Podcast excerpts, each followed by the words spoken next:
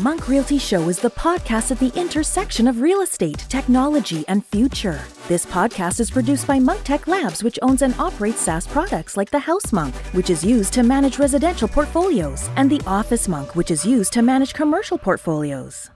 All right, folks, uh, welcome back to another episode of the Monk Realty Show. Uh, today we have with us Eddie from Unissu, which is a PropTech procurement platform.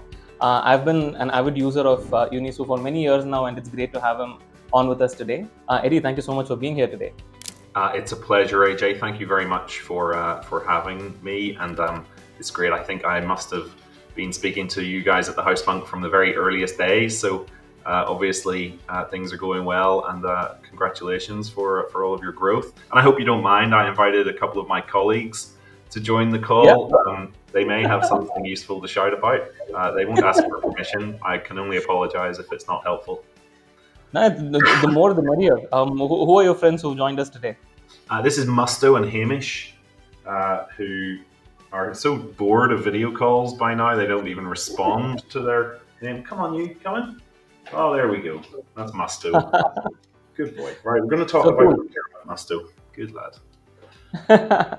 they must be hearing so much more about PropTech than the average listener here today. Uh, yes, they're, very, they're they are the world's leading dog prop tech experts.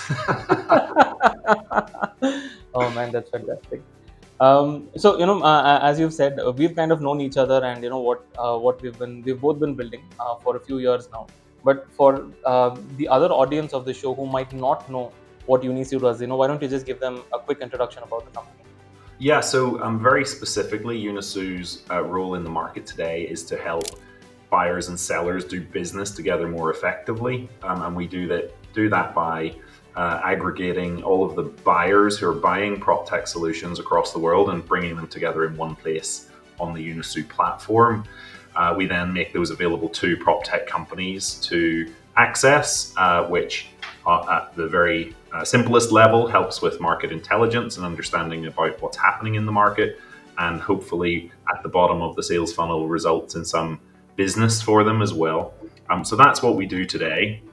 Um, and that service is kind of wrapped in our mission, which has evolved. Uh, well, the mission has stayed the same, but the offering has evolved, which is to bring together the buyers and sellers of uh, technology and real estate and to help them do business more effectively. So, uh, our platform, on a wider view, offers lots of educational resources, networking resources, uh, things to help uh, grease the wheels of commerce, if you like.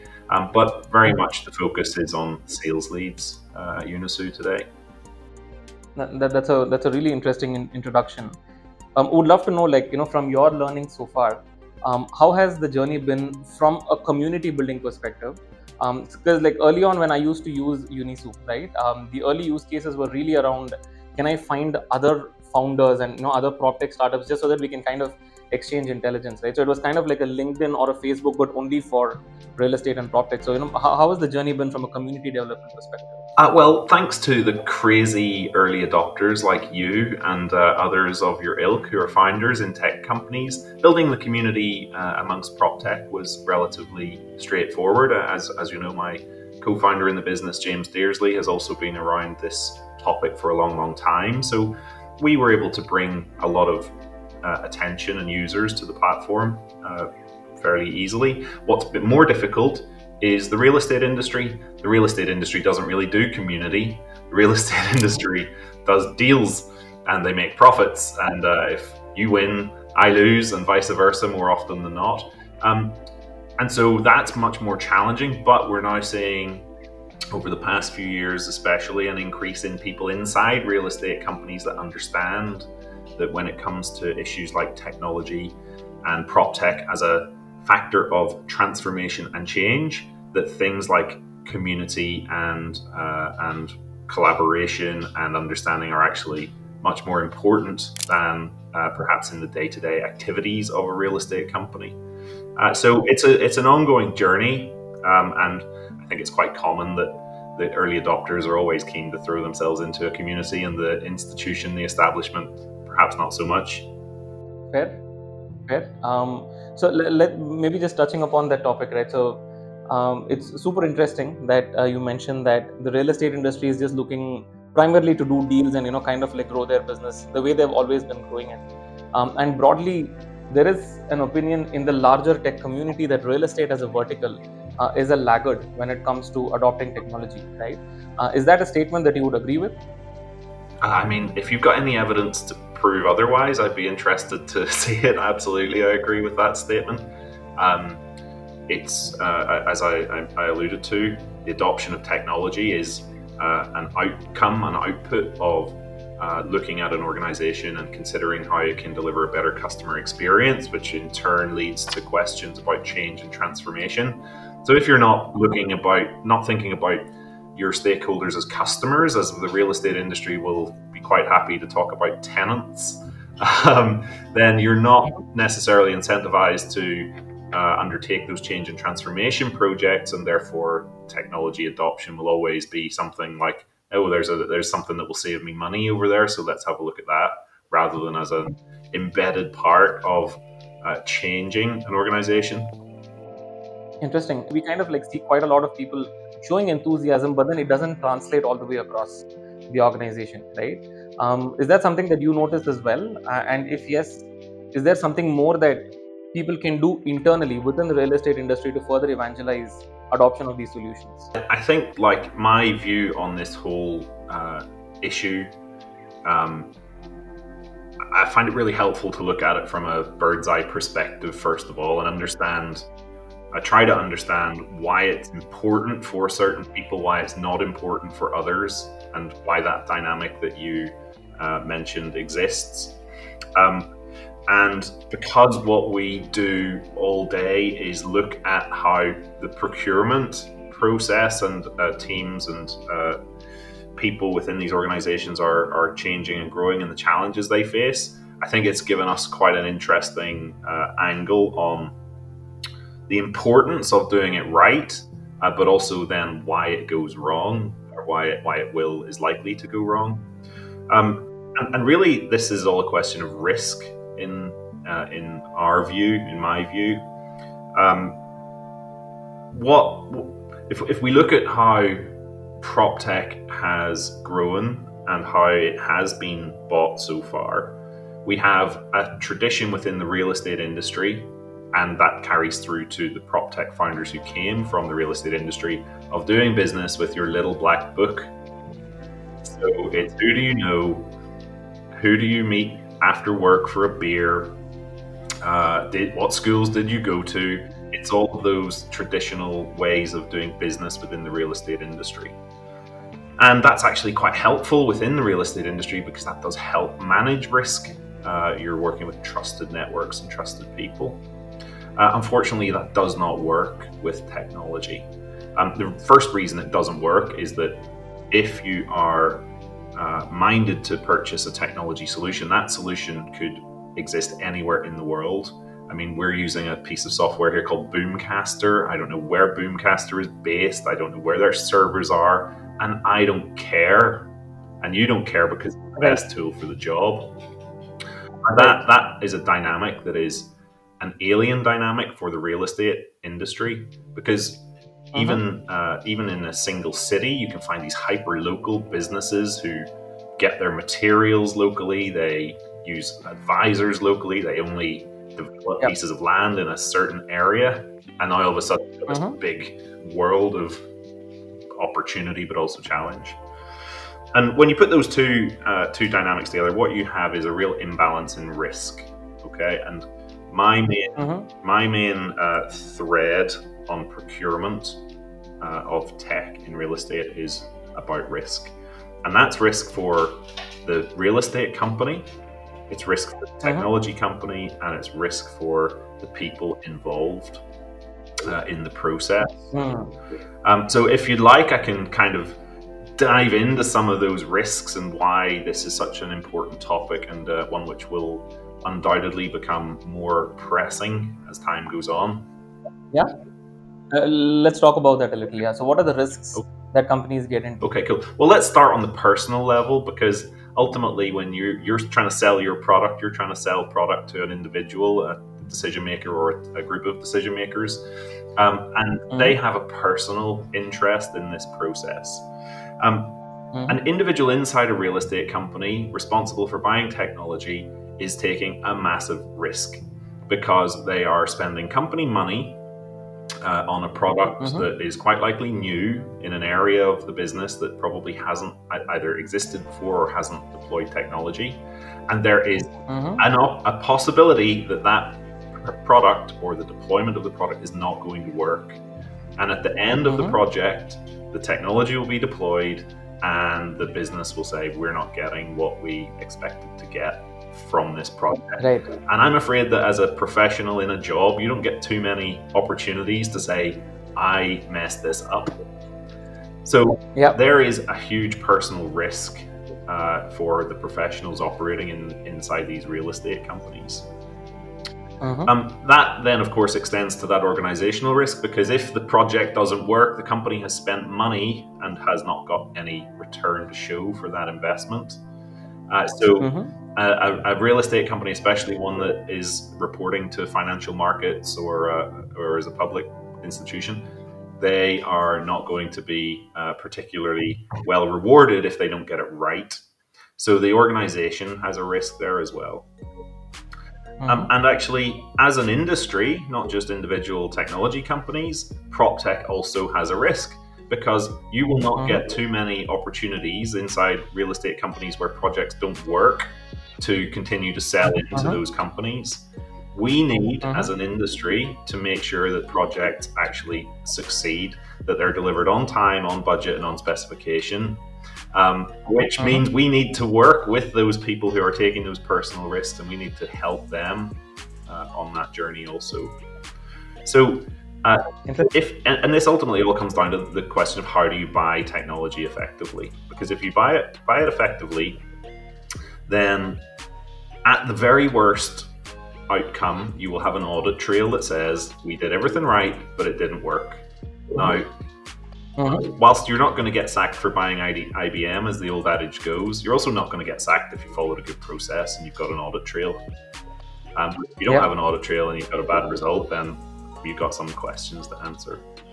Um, so, all that we do with Unissu, as far as procurement is concerned, is about understanding and managing risk on both sides of the mm-hmm. market, mm-hmm. basically. Interesting. So, but you know, just to maybe put a question from the other side, right? Especially around the point around risk. Um, but that would be the same for any other industry as well, right? Um, any kind of uh, an industry that's buying any kind of new technology, um, the individual and the company is still taking a risk. Uh, you know, like trying and trusting a new company for that. So why should it be? Why should the process be any different within? You are completely correct, AJ, and the process should not be any different. The problem is that the process doesn't exist at the minute in the real estate industry. There are some fundamental challenges that real estate companies face uh, when thinking about this question. Um, one of the most common challenges that we face, or that we see real estate companies face, is the existence of a procurement team and you've got a technology or transformation team who have identified use cases in the business, problem statements. They've decided what sort of solution they would like to solve those problems. And they go to the procurement team, and the procurement team say, What am I supposed to do with this?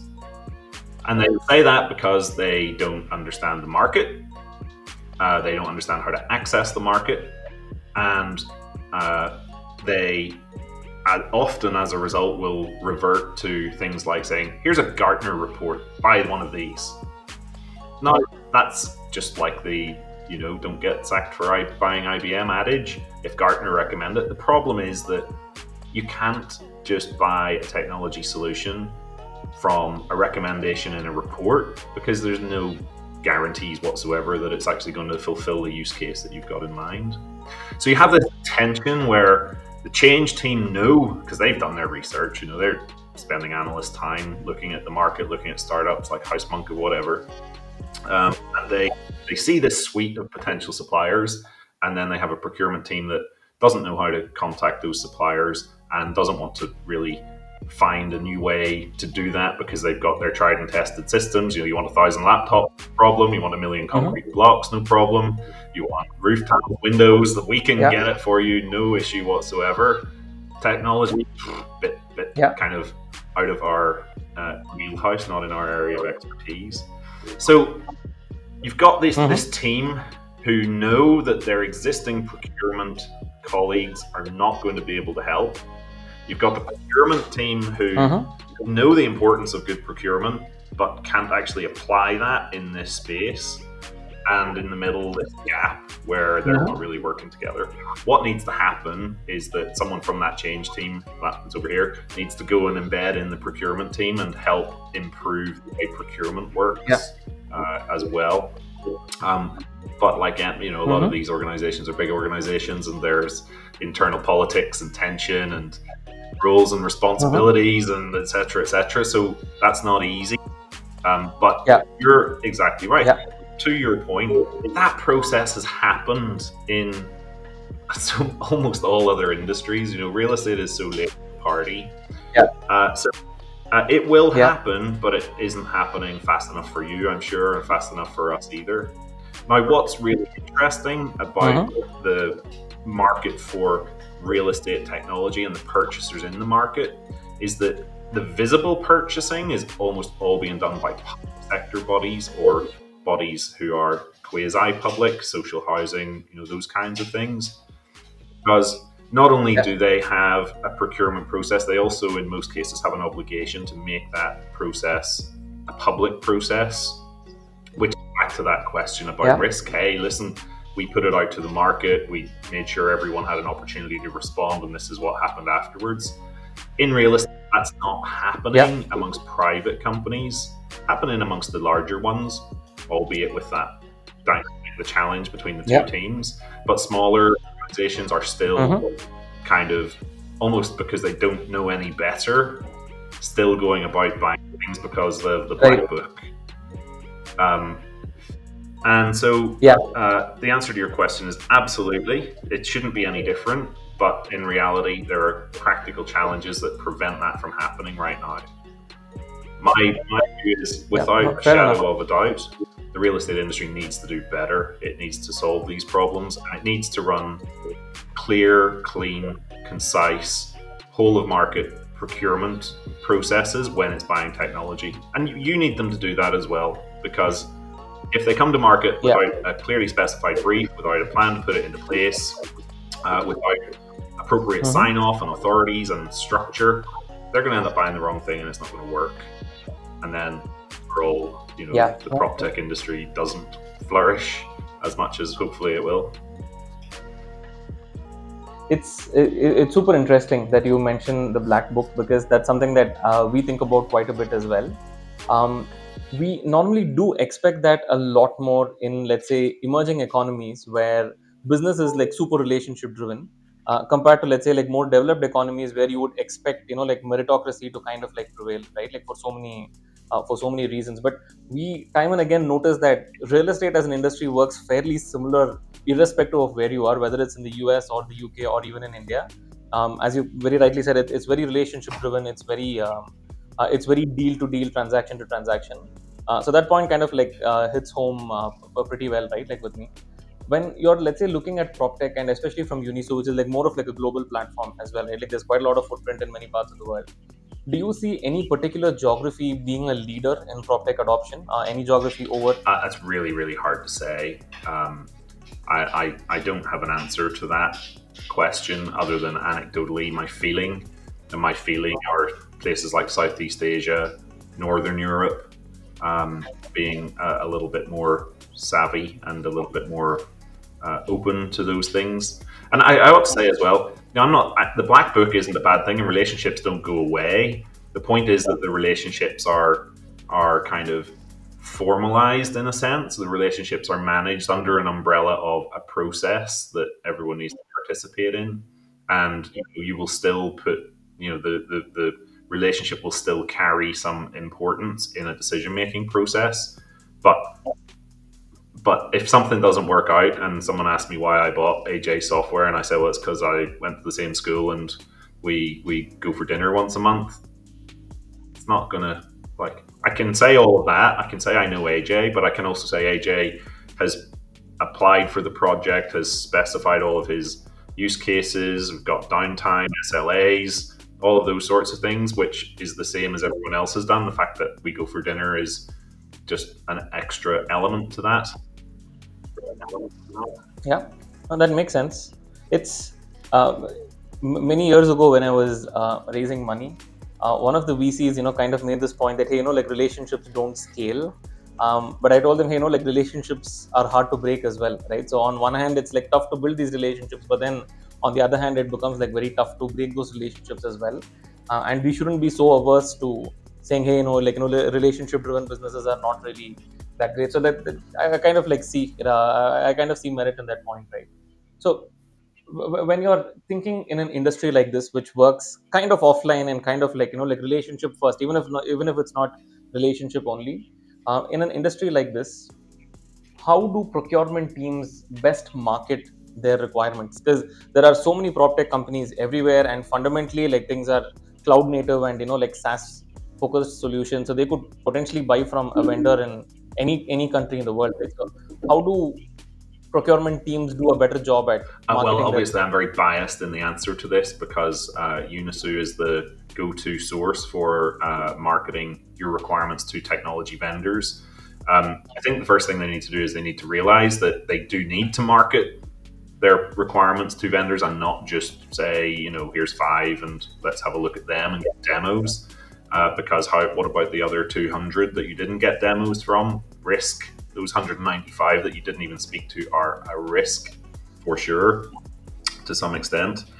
Um, the the next thing is well, you need to really consider what sort of uh, questions you want to understand within the market, and you, and the real estate companies need to get their heads around the fact that the technology industry moves so fast, and uh, companies mature within that that they have to be uh, able to engage with different companies in different ways. So, for example, um, a classic uh, procurement process for a technology solution will be real estate company comes up with a problem statement uh, from a business unit. They have a, an approximate idea of what outcome they want, but they don't necessarily have a specific way of getting that outcome. That's what they need to understand is how can I solve this problem? So they would come to market with an RFI, basically a request for information, quite high level and it will simply say to more intents and purposes, how can we solve this problem? What does your solution do?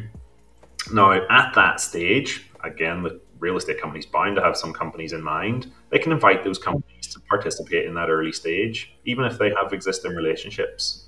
But they'll also invite the 195 companies that they don't know to say, this is how we would do it. And it happens all the time that in those proposals are solutions that they never even thought of or knew existed. Okay, so first stage RFI, let's understand what's possible. Really is kind of how I, I often think about those, um, and in that process, you start to build relationships for sure. Um, now I've got my list, I've probably got some criteria and I've shortlisted, you know, this company's big enough, it can deploy, it can service in country, you know, whatever, it's well funded, whatever it might be, my sort of like high level criteria. Now I'll come back to the market with an RFP request for a proposal. And in this, I've got much more detail. I specified exactly really what I want. I've got my timeframes, I've got my budgets, I've got my users, my stakeholders, all of these things.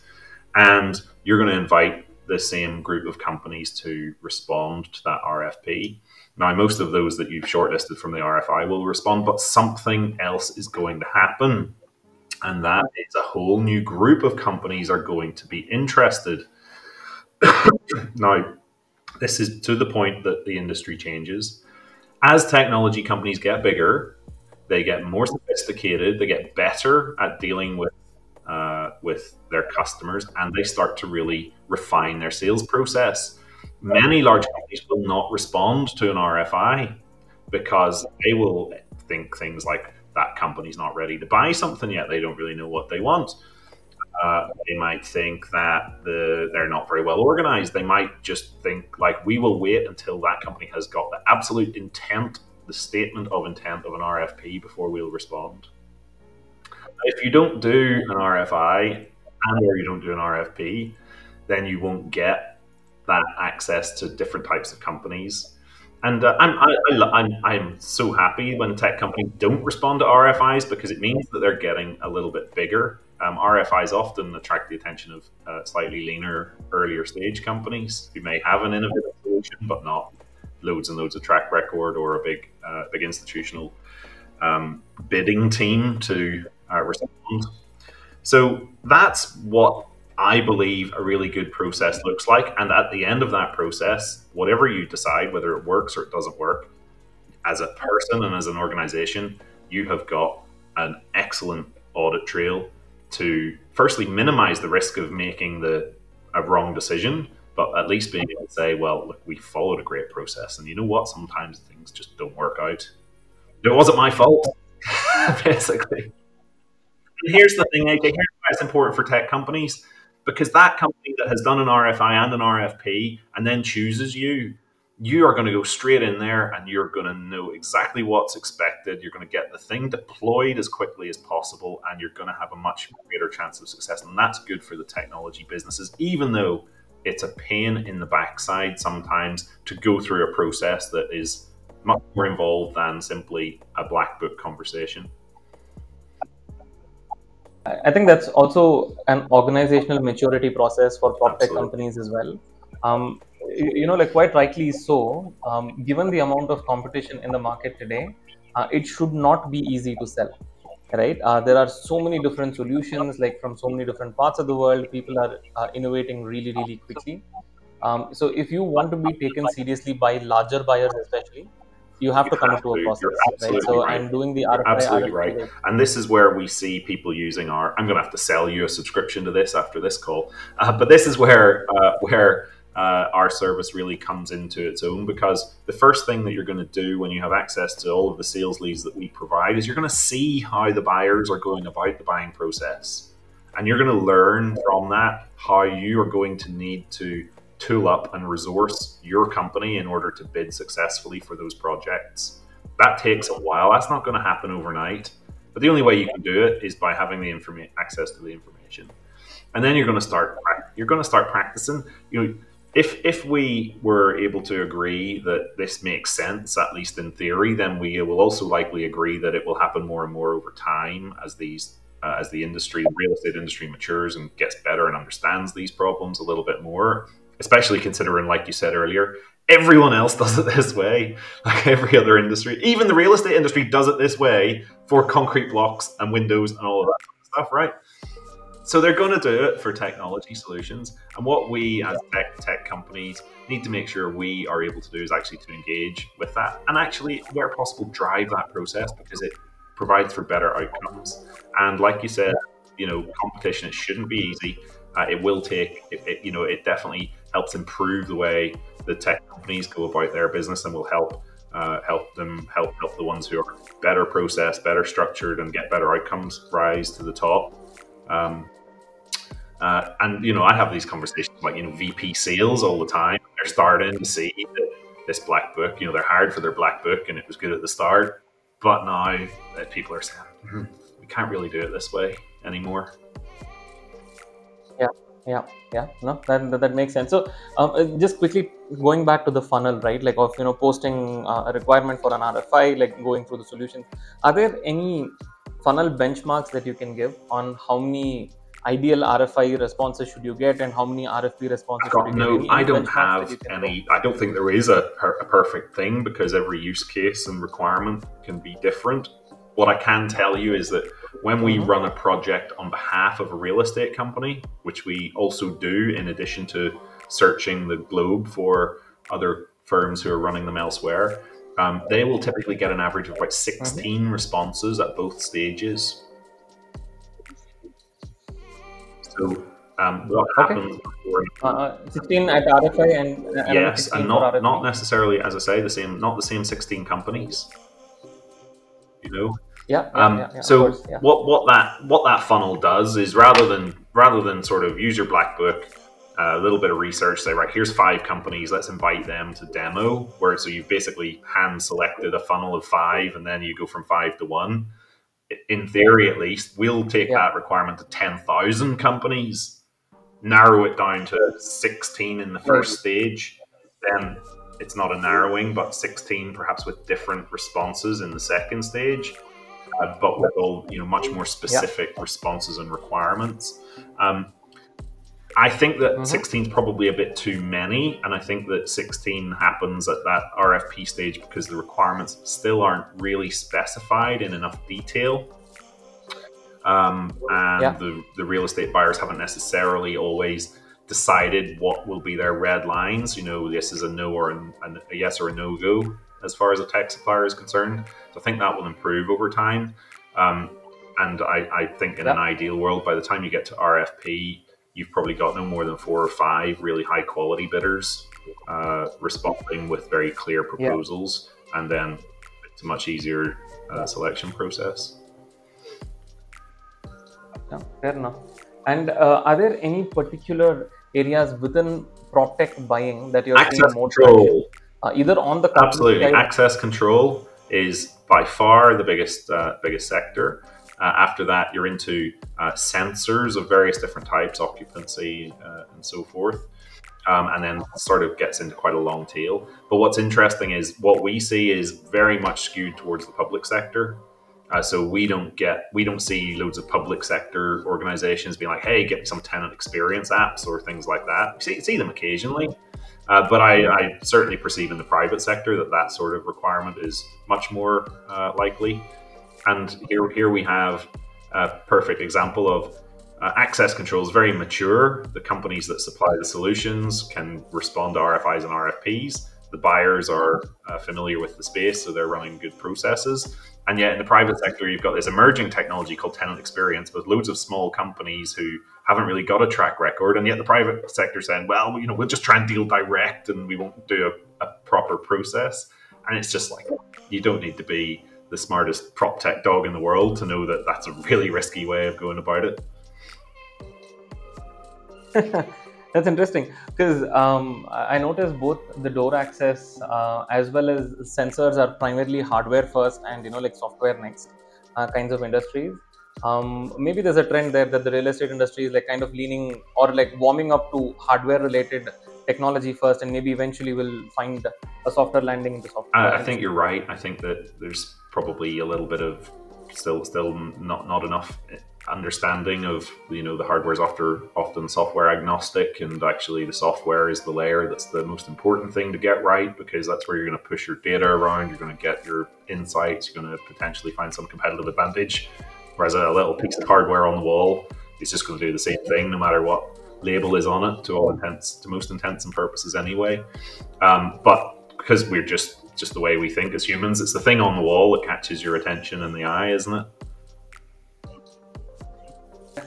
That's true. It's um we're also like kind of like seeing quite a lot of chatter around sustainability. Um, are you seeing procurement happening to move towards this goal or is it primarily just like lip uh, i don't really know the answer to that question but you don't you don't necessarily see the organizational motivation for buying something in a in a procurement exercise sometimes you will uh, I, my gut feeling tells me that there's bound to be a significant uh, element of that uh, involved, um, but I don't have any specific data to support it. Fair enough. Fair enough. Fair enough. Um, uh, Eddie, I think we can keep talking like uh, all day. Oh, you can't. I'm afraid uh, I've got about like, five uh, minutes, and then I got to go to the airport. I think we can kind of like wind it up uh, right here. Like this was like super super insightful. Um, we speak to like so many different people on the other side, uh, which is either on the prop tech side or on the propco opco side uh, but it was like super refreshing speaking to somebody like you who kind of like is building something in between uh, so as someone who understands both sides of the equation so thank you so much for being with us here today the insights were super super useful uh, and hope to like you know have you again in a couple of years and you know like see how things are thank you very much for the invitation aj um it's a pretty niche subject uh, but one I'm, one I'm happy to shout about. And I don't know about if you've got dogs, but these dogs know, they instinctively know when a call is coming to an end and they get all excited that it just must be like the pitch of our voices or something. So um, they're about to come over and start shouting at me. Um, thank yeah. you very much and good luck with all that you're doing at the House Monk. Um, and I uh, appreciate you giving me a platform to shout about uh, risk and procurement and things like that today. Ah, man, you know, uh, I, I find the topic itself so so interesting. Um, whether the audience finds it useful or not, like you know, I personally found it like super insightful, and I'm definitely going to make sure that my sales team listens to this like a few times, uh, just so that they kind of absorb everything that has been. I feel sorry for your sales today. team, AJ. bye, All right, Eddie, take care. Bye bye. If you like the show, please don't forget to give us a rating or review on Apple Podcasts or Spotify.